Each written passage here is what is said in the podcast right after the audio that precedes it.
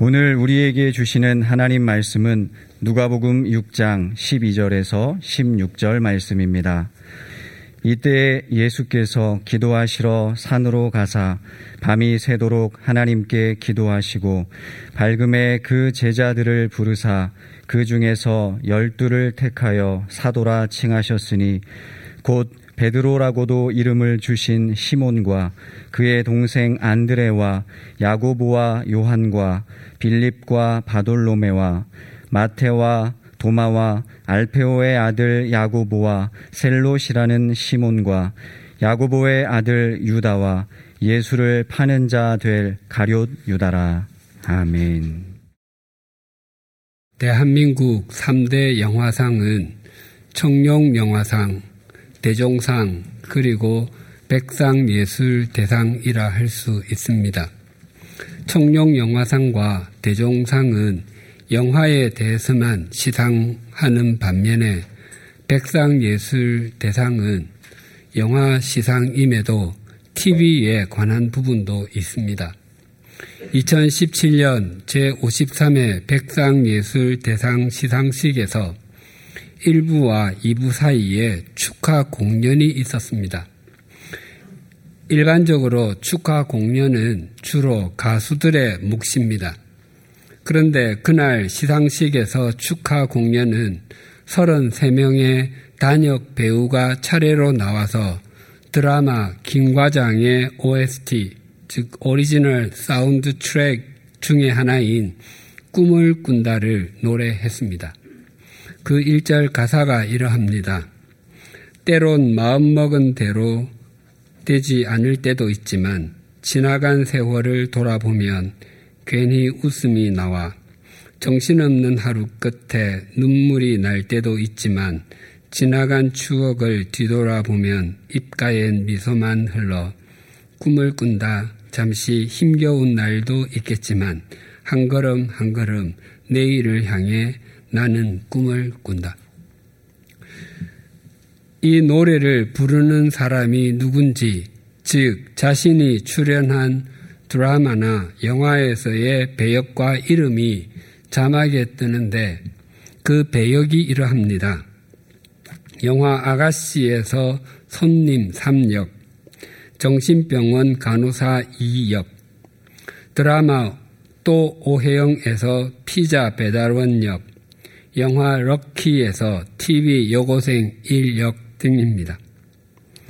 그리고 나에겐 배우란 무엇인가 라는 질문에 아주 어린 배우는 저에게 배우란 로봇입니다. 왜냐하면 변신할 수 있기 때문입니다. 라고 말했습니다. 또한 다른 사람들은 기적입니다. 인생을 표현하는 예술가입니다. 제가 가장 듣고 싶은 말입니다. 저에게 배우는 꿈입니다. 등으로 말했습니다. 이 영상을 몇 해 전에 볼 때와 다시 볼 때 두 가지 공통점이 있었습니다. 하나는 굉장히 감동적이라는 것입니다. 축하 공연을 하는 사람들이 배우라 가수들보다 노래를 잘하지 못합니다. 그런데 그 어떤 가수가 노래를 부르는 것보다 훨씬 더 감동적입니다. 그 공연을 지켜보는 유명 배우들, 특히 과거 무명 시절을 오래 보냈던 배우들의 눈가가 촉촉히 졌습니다. 또 하나는 그들의 이름과 얼굴을 아는 사람이 아무도 없다는 것입니다. 몇 해 전에 볼 때도 그랬고 이번에 다시 볼 때도 동일했습니다. 그 공연 중에 그 시상식장에 와 앉아 있는 유명 배우들을 한 사람씩 한 사람씩 보여주는데 제가 얼굴과 이름을 모르는 사람이 아무도 없었습니다.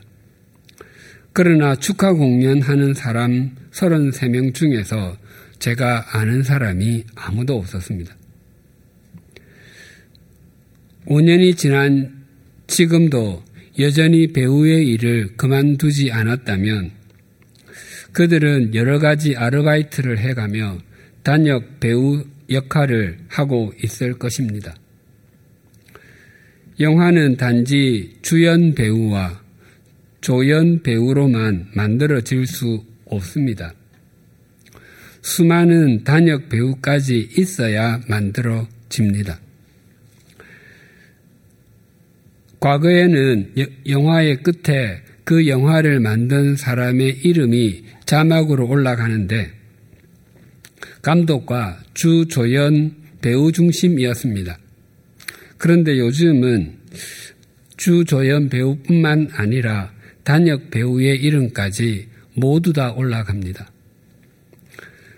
그뿐만 아니라 연출팀, 촬영팀, 미술팀, 녹음팀 등의 사람들의 이름도 다 올라갑니다. 주인공의 로드 매니저의 이름도 이름이 올라가는 것을 본 적도 있습니다. 그 외에도 도움을 준 사람들의 이름도 올라가곤 합니다. 그 사람들이 모두 다 합해져서 그 영화가 만들어진 것입니다. 물론 그 마지막 자막이 올라갈 때까지 관람석에 앉아서 보는 사람은 거의 없을 것입니다. 다음에 말씀드리는 사람 중에 아는 사람이 몇 명 있는지 한번 헤아려 보십시오. 베베, 에베네도, 안드로니고, 유니아, 우르바노, 아벨레, 두루베나, 두루보사, 에라스도, 더디오. 이 열 사람 중에 들어보신 이름이 몇 사람 있습니까? 아마 대부분은 처음 듣는 이름일 것입니다. 이분들은 로마서 16장에 나오는 사람들입니다.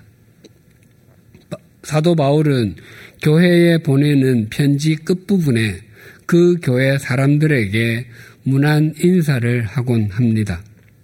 특히 로마서는 바울이 자신이 세우지 않은 교회, 자신이 한 번도 가보지 않은 교회에 보내는 편지이기에 무난하는 사람의 숫자가 참 많습니다. 베베는 갱그레아 교회의 여집사님으로 교회의 일꾼이었습니다. 에베네도는 아시아의 아시아에서 그리스도께 처음 열매로 맺힌 교인이었습니다. 안드로니고와 유니아는 바울의 친척이자 함께 갇혔던 그리스도인이었습니다. 우르바누는 바울의 동력자였고 아벨레는 그리스도 안에서 인정받은 사람이었습니다. 두루베나와 두루보사는 주 안에서 수고를 많이 한 자매였습니다. 에라스도는 고린도 도시의 재무관이었고 더디오는 바울이 로마에 보내는 편지를 받아서 쓴 즉 대필자 그리스도인이었습니다. 로마서 16장에는 모두 35명의 이름이 나오는데 우리가 들어서 기억하고 있는 이름은 티모데와 아굴라와 브리스가 부부 정도입니다. 하지만 그들 모두는 이름이 드러났든 그렇지 않든 로마에 있던 교회에 그리고 바울이 있는 고린도에 있던 교회에 참 소중한 그리스도인이자 동력자였고 주님의 제자였습니다. 단지 유명하다고 해서 하나님께서 사용하시는 것은 아닙니다. 하나님께서는 어떤 사람은 그 사람의 이름을 드러내어 쓰시기도 하시지만 또 어떤 사람들은 그 사람의 이름을 감추어 쓰시기도 하십니다. 하나님께서 쓰시는 방법이 사람, 사람마다 다를 뿐입니다. 예수님께서는 당신이 이 땅에서 대속의 피를 흘리고 죽으신 후 3일째 되는 날에 부활하시고 승천하시면 당신의 뒤를 이어서 하나님 나라의 복음을 전할 제자들을 선택하셨습니다. 그들 중에는 이름이 드러나는 방법으로 주님의 제자, 통로가 된 제자도 있었고 이름이 감추어진 방법으로 주님의 손과 발로 사용된 제자도 있었습니다. 그들이 누구였는지 오늘 본문 13절에서 16절이 이렇게 증가합니다. 밝음에 그 제자들을 부르사 그 중에서 열두를 택하여 사도라 칭하셨으니 곧 베드로라고도 이름을 주신 시몬과 그의 동생 안드레와 야고보와 요한과 빌립과 바돌로메와 마테오와 도마와 알페오의 아들 야고보와 셀롯이라는 시몬과 야고보의 아들 유다와 예수를 파는 자 될 가룟 유다라. 누가복음은 기도의 복음이라 불립니다. 예수님께서 기도하시는 모습을 다른 복음서보다 더 많이 기록하고 있고 기도에 대한 예수님의 말씀도 다른 복음서보다 더 많습니다. 예수님께서는 요단강에서 세례를 받으실 때 기도하셨고 한적한 곳에서 기도하시기도 하셨고 모세와 엘리야를 만나 예수님의 죽으심에 대해서 이야기를 나누시기 전에도 기도하셨고 제자들에게 주님의 기도를 가르쳐 주시기 전에도 기도하셨고 십자가를 지시기 전 감남산에서도 기도하셨습니다. 그런데 예수님께서는 열두 제자를 택하시기 전에는 산으로 가셔서 밤이 새도록 기도하셨습니다. 우리 그리스도인은 하나님께 늘 기도를 드립니다. 이런 아침 시각이나 일과를 마치고 잠자리에 들기 전에 기도를 드리기도 하고 일상생활 중에 아주 짧은 호흡으로 대화의 기도를 드리기도 합니다. 때로는 기도회에 참석하거나 따로 시간을 내어 긴 호흡의 기도를 드리기도 합니다. 그런데 만약 누군가가 밤을 새워 기도를 드린다면 그것은 그가 일상적이지 않은 상황 속에 있거나 굉장히 심각한 상황 속에 있기 때문일 것입니다. 그렇지 않으면 인생길에서 굉장히 중요한 결정을 내려야 하는 순간일 것입니다.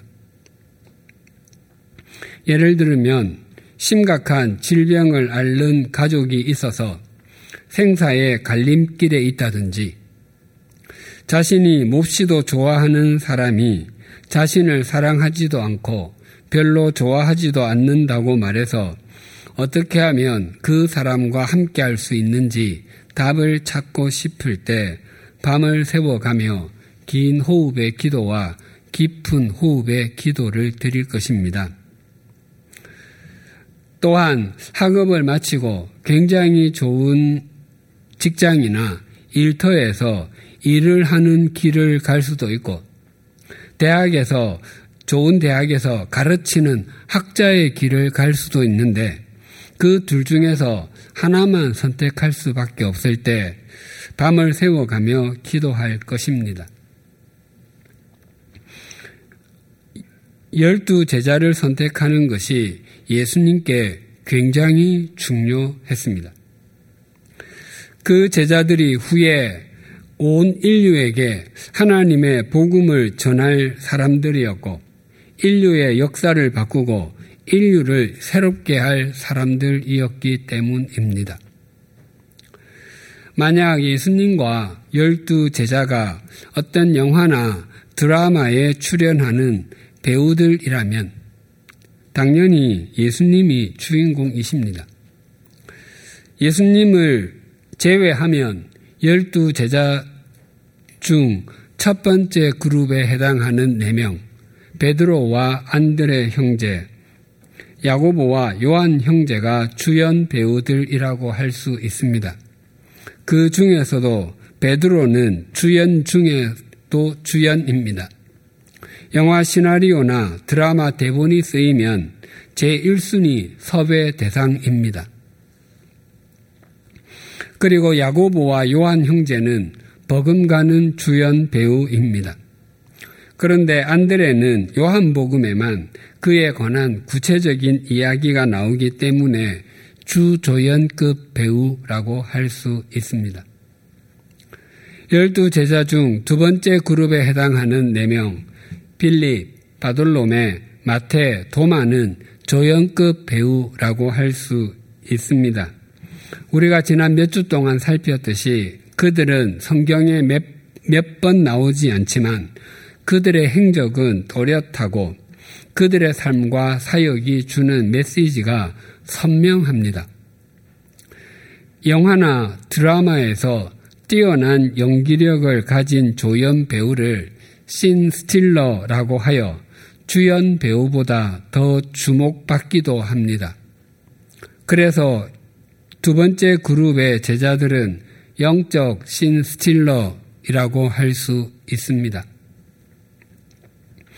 열두 제자 중 세 번째 그룹에 해당하는 네 명 중 세명 알페오의 아들 야고보, 셀로시라는 시몬, 야고보의 아들 유다. 이 유다는 다데오라고 불리기도 하는데 이들은 단역 배우라고 할 수 있습니다.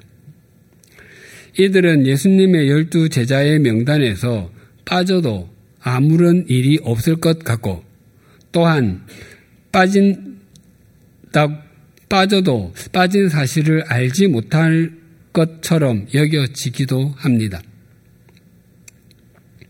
그러나 세 번째 그룹 중에서 마지막 사람 가룟 유다는 자주 등장합니다. 소설과 같은 문학 작품에서 선한 역할을 하는 주인공을 프로타고니스트라고 합니다. 또 그 반대편에 악역 주인공을 안타고니스트라고 합니다. 예수님과 열두 제자가 등장하는 영화나 드라마에서 예수님이 프로타고니스트라고 한다면 가룟 유다는 안타고니스트에 해당한다고 할 수 있습니다. 그래서 자주 등장합니다.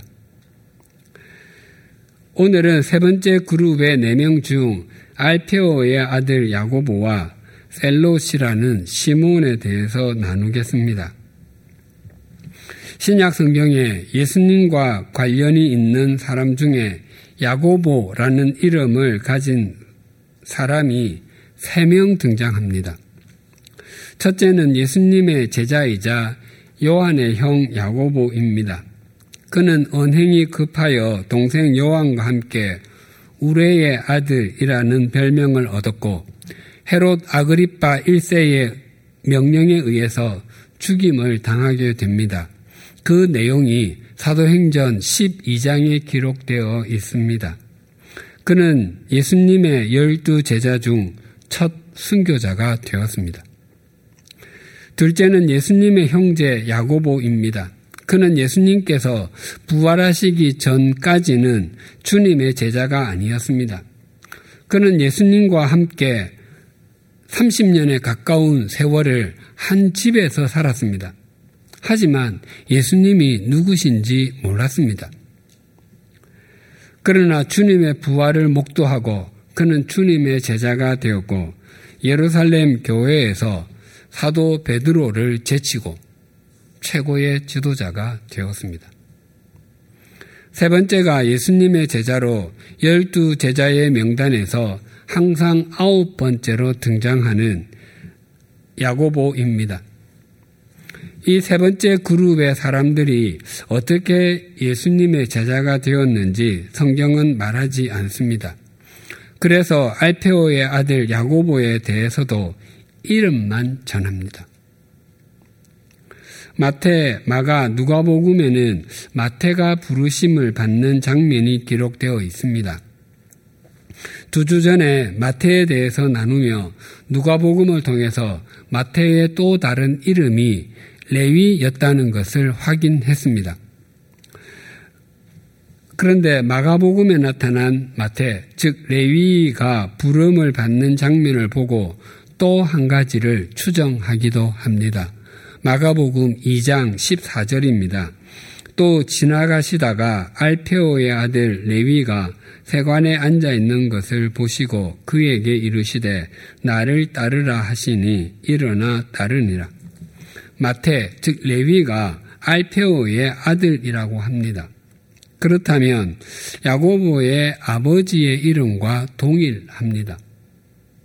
그래서 어떤 학자는 혹 마태가 야고보와 형제가 아닌가라고 생각하기도 합니다. 만약 그렇다면 예수님의 열두 제자 가운데 베드로와 안드레, 세베대의 아들 야고보와 요한, 마테와 알페오의 아들 야고보 이 세상 여섯 명이 형제가 되는 셈입니다.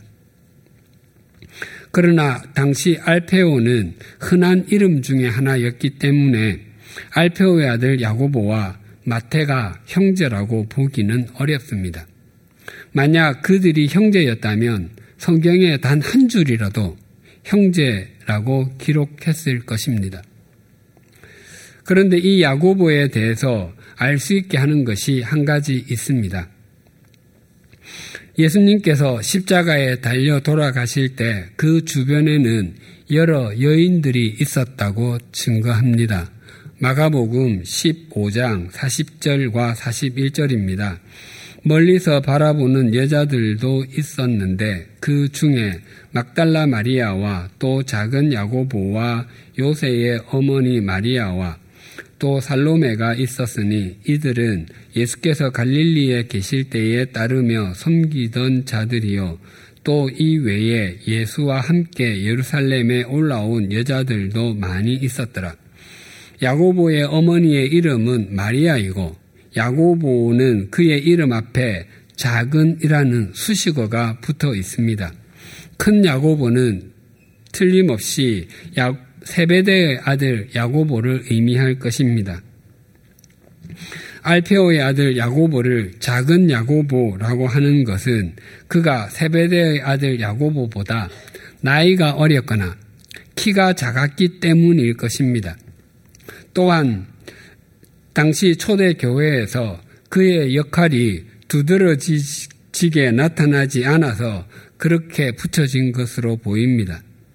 알페오의 아들 야고보는 열두 제자 사이에서와 초대 교회에서 나서서 섬기려고 하기보다는 드러나지 않고 섬긴 것으로 보입니다. 이름이 드러난다고 해서 훌륭한 것도 아니고 이름이 드러나지 않는다고 해서 훌륭하지 않은 것도 아닙니다. 또한 유명하다고 해서 하나님의 나라에서 큰 상급을 받는 것도 아닐 것이고 유명하지 않다고 해서 작은 상급을 받는 것도 아닐 것입니다. 성경에 이름이 드러나지 않은 사람이 참 많습니다. 우리는 아기 예수님께서 구유에 누워 계실 때 찾아와 경배를 드렸던 목자들과 동방 박사들의 이름을 알지 못합니다. 또 예수님께서 베세다 들판에서 여자와 어린 아이를 제외하고도 5천 명이나 되는 사람들을 배불리 먹이실 때 그 표적의 출발점이 된 빵 다섯 조각과 물고기 두 마리를 예수님께 드린 소년의 이름도 알지 못합니다. 또한 예수님께서 십자가를 목전에 두고 예루살렘으로 들어가실 때 타고 가신 어린 나귀를 제공한 사람의 이름도 알지 못합니다. 이들 모두는 주님의 주님 되심과 주님의 십자가 사건에 굉장히 중요한 역할을 했던 사람입니다.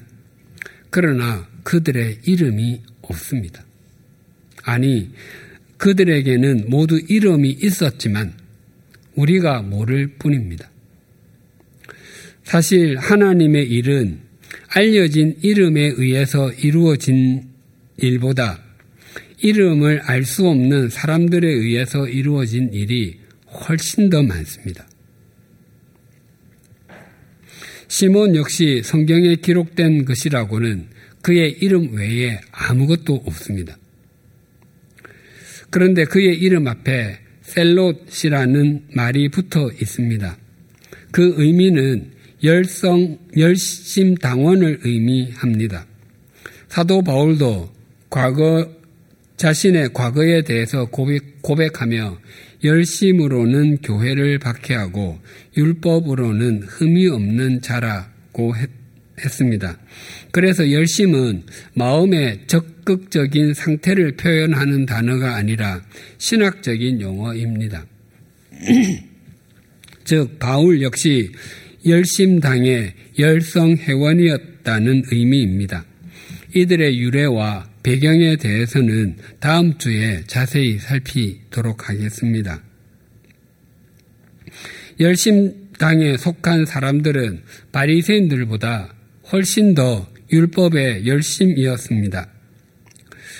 그들은 로마 제국의 팔레스타인 통치에 저항해서 나라를 되찾아 이스라엘을 다윗이 다스리던 시대와 같은 하나님의 왕국으로 건설하려고 했습니다. 당시의 이스라엘을 우리나라의 일제강점 시대와 비교하면 열심당의 사람들은 독립군들과 비슷합니다. 그들은 스스로가 가장 열렬한 애국자라고 생각했고 가슴에다 칼을 품고 다녔습니다.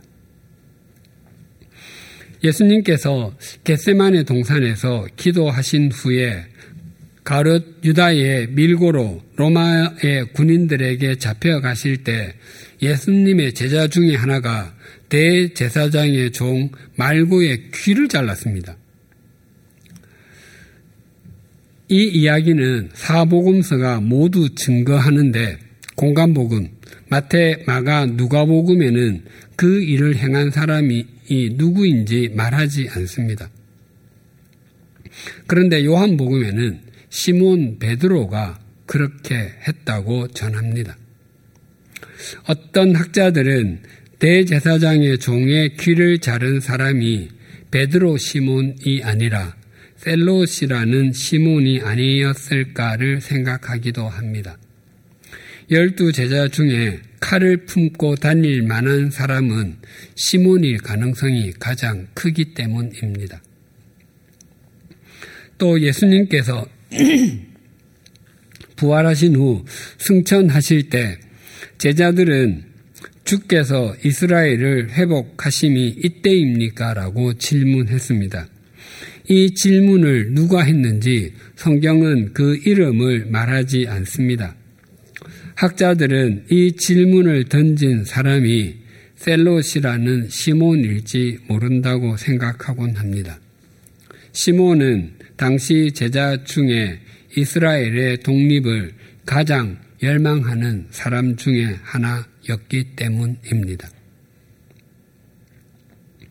하나님께서 하나님의 뜻을 세상에 펼치시며 하나님의 나라를 이루어 가게 하시는데 베드로와 안드레 형제, 야고보와 요한 형제와 같은 주연 배우처럼 보이는 사람들만 사용하지 않으십니다. 또한 빌립, 바들로메, 마테, 도마와 같이 조연 배우처럼 보이는 사람들까지만 사용하시는 것도 결코 아닙니다. 오늘 살핀 알페오의 아들 야고보와 셀롯이라는 시몬과 같이 단역 배우처럼 보이는 사람들을 통해서도 일하십니다. 아니, 단역 배우처럼 이름이 알려지지 않은 사람 을 통해서 역사하시는 일이 주연 배우처럼 이름이 굉장히 알려진 사람들을 통해서 역사하시는 일보다 비교할 수 없을 정도로 많습니다. 중요한 것은 베드로와 안드레 형제, 야고보와 요한 형제, 빌립, 바둘로메, 마테, 도마가 자신의 온 삶을 드린 주님의 제자였듯이 알페오의 아들 야고보와 셀롯이라는 시몬도 자신의 온 삶을 드린 주님의 제자였다는 것입니다. 예수님께서 승천하신 후에 제자들이 다락방에서 기도하며 예수님 주님께서 약속하신 성령님을 기다릴 때 그들도 거기에 있었습니다.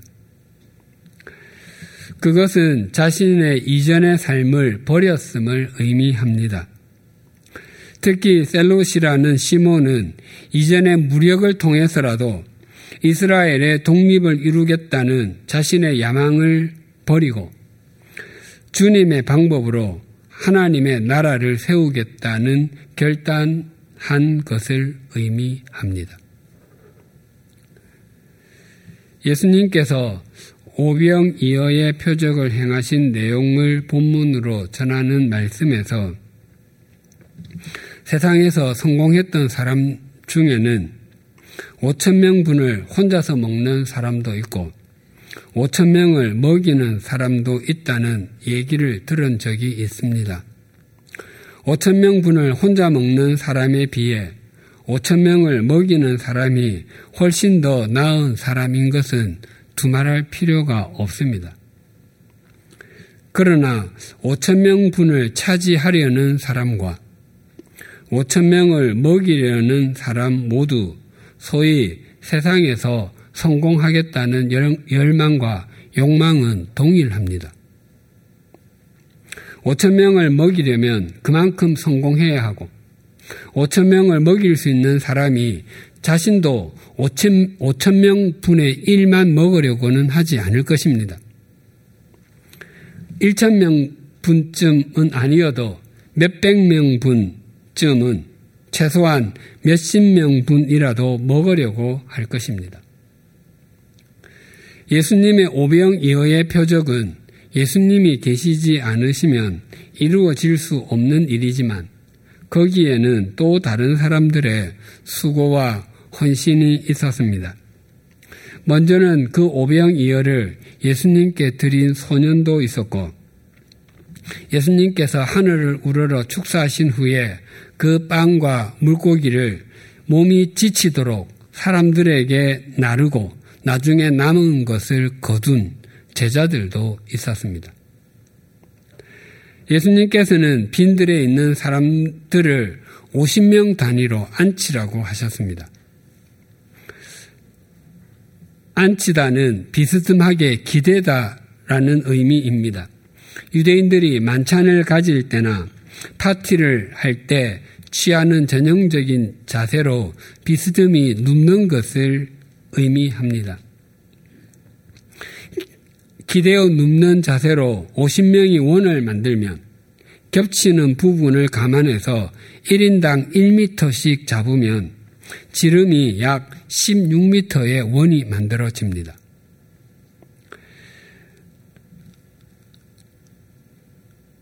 그 원의 면적은 약 200제곱미터, 60평 정도가 됩니다. 그 들판에는 성인 남자만 5천 명이 있었습니다. 그렇다면 남자들이 만든 원이 100개였을 것입니다. 만약 거기에 남자들 숫자만큼 여자들과 아이들이 있었다고 가정하고 동일한 방법으로 원을 만들어 누웠다면 그들도 지름이 16m 크기의 원 100개를 만들었을 것입니다. 그래서 그 들판에 16m의 원이 200개가 만들어졌을 것입니다. 지름이 16m의 원이 200개면 그 면적이 12,000평이 됩니다. 그 정도의 크기를 2,000평 크기의 축구장으로 환산하면 축구장 6개의 면적에 사람들이 원을 만들어 기대어 있는 것입니다. 지름이 16m짜리 원 200개가 저절로 만들어지지 않았을 것입니다. 누군가는 일어서서 섬겼을 것입니다. 그들이 누구인지 알 수 없지만 그들의 섬김으로 원이 만들어졌습니다. 그 모든 것이 합해져서 오병 이어의 표적이 일어나게 되었고 그 모습이 얼마나 잊힐 수 없는 사건이었던지 사복음서에 모두 세세하게 기록되어 있습니다. 만약 제게 주님께서 오병 이어 표적에서 무슨 역할을 하고 싶으냐 물으시면 오병 이어를 드리는 역할을 맡고 싶다고 답할 것 같습니다. 하지만 주님께서 맡기신, 맡기신 소명과 사명이라면 빵과 물고기를 나누는 역할이면 어떻고 사람들로 하여금 원을 만들게 하고 주님께서 축사하신 빵과 물고기를 먹는 5천 명 분의 1의 역할이면 어떻고 1만 명 분의 1의 역할이면 어떻습니까? 주님께서 맡기신 것에 순종하는 것이 중요하지 않겠습니까? 우리가 어떤 역할을 맡았든 우리의 인생에서는 우리 각자 각자가 모두 주연 배우입니다. 우리가 사용하는 찬송가에는 모두 645곡의 노래가 있습니다. 그 중에서 그 곡을 누가 작사했는지 알려지지 않은 찬송이 68곡이 있습니다. 거기에는 흑인 연가와 여러 나라의 민요도 포함이 되어 있습니다. 찬송가 전체 중 10% 이상이 누가 작사했는지 알려지지 않은 것입니다. 어떤 찬송이든 세상에서의 경험이나 신앙적인 체험이 없이 쓰인 곡은 단 한 곡도 없을 것입니다. 그래서 이름이 알려진 분이 쓴 찬송도 좋지만 작사자 미상의 찬송들은 더욱더 감동적입니다. 오늘 설교 후에 부를 552장 아침 해가 돋을 때도 그러합니다. 작사자 미상의 찬송들은 그 가사에서 주님 안에서 주님과 함께 주님을 향해서 바르게 살려고 하는 몸부림이 진하게 느껴집니다. 그 몸부림이 우리에게 이렇게 아름답고 감동적인 찬송을 남기게 해 주었습니다. 만약 그들이 사회적으로 알려진 명망가나 문학가, 음악가, 학자, 목회자였다면 이름까지 전해지게 되었을 것입니다. 그러나 오히려 작사자들의 이름을 모르기 때문에 훨씬 더 감동스럽습니다. 우리는 그 이름을 알지 못해도 주님은 모르시지 않을 것입니다. 그들은 언제나 주님의 제자로 살았던 사람들이었습니다. 우리가 세상에서 아무리 미미하고 하찮게 보여도 하나님은 우리의 신음, 우리의 신음에도 응답하실 정도로 우리를 사랑하십니다. 또한 우리가 하는 일이 아무리 작고 보잘 것 없게 여겨져도 하나님께서 함께 하시면 그 일은 하나님의 역사의 통로가 됩니다. 우리가 눈을 들어 하나님을 목적 삼고 제자의 길을 신실하게 걸어가는 한 말입니다. 왜냐하면 하나님께서는 모세가 40년 동안 미디안 광야에서 처가살이 하며 양을 쳤던 그 보잘 것 없는 지팡이로도 출애굽의 역사를 행하신 분이시기 때문입니다. 기도하시겠습니다. 하나님 아버지, 우리는 세상에서 주연 배우처럼 살기 위해서 동분서주할 때가 적지 않습니다. 하지만 우리의 인생에서는 우리 자신이 항상 주연 배우이고 하나님의 카메라가 우리 각자를 향하고 있음을 한순간도 잊지 않게 하여 주시옵소서. 주님께서 이 땅에 오신 후 지난 2000년 동안 이 땅을 살다간 믿음의 사람 중에는 이름이 알려진 사람도 적지 않지만 그 사람들과는 비교할 수 없을 정도로 많은 이름이 알려지지 않는 사람이 믿음의 길을 신실하게 걸었습니다. 그분들은 하나님 앞에서 신실하게 살기 위해서 몸부림을 쳤습니다. 우리 중 그 누구도 그들을 알지 못하지만 하나님 께는 아신 바 되었으며 지금 하나님의 나라에서 영광을 누릴 것입니다. 하나님 아버지, 우리는 모두 지금 동시대를 살아가고 있습니다. 하지만 앞으로 100년, 200년 후에 우리 역시 이 땅에서 이름 없는 그리스도인 중에 한 명이 될 것입니다. 그럼에도 우리가 이 땅에서 좀 더 신실하기 위해서 몸부림을 치는 것은 하나님 앞에서는 무명한 사람이 아무도 없기 때문입니다. 하나님께서 우리를 우리의 인생에서는 주연 배우로 여겨주시고 기억하시기 때문에 우리가 바른 그리스도인으로 살아가게 하여 주시옵소서 또한 날마다 눈을 들어 주님을 목적 삼는 제자로 살아가게 하여 주시옵소서 예수님의 이름으로 기도드립니다. 아멘.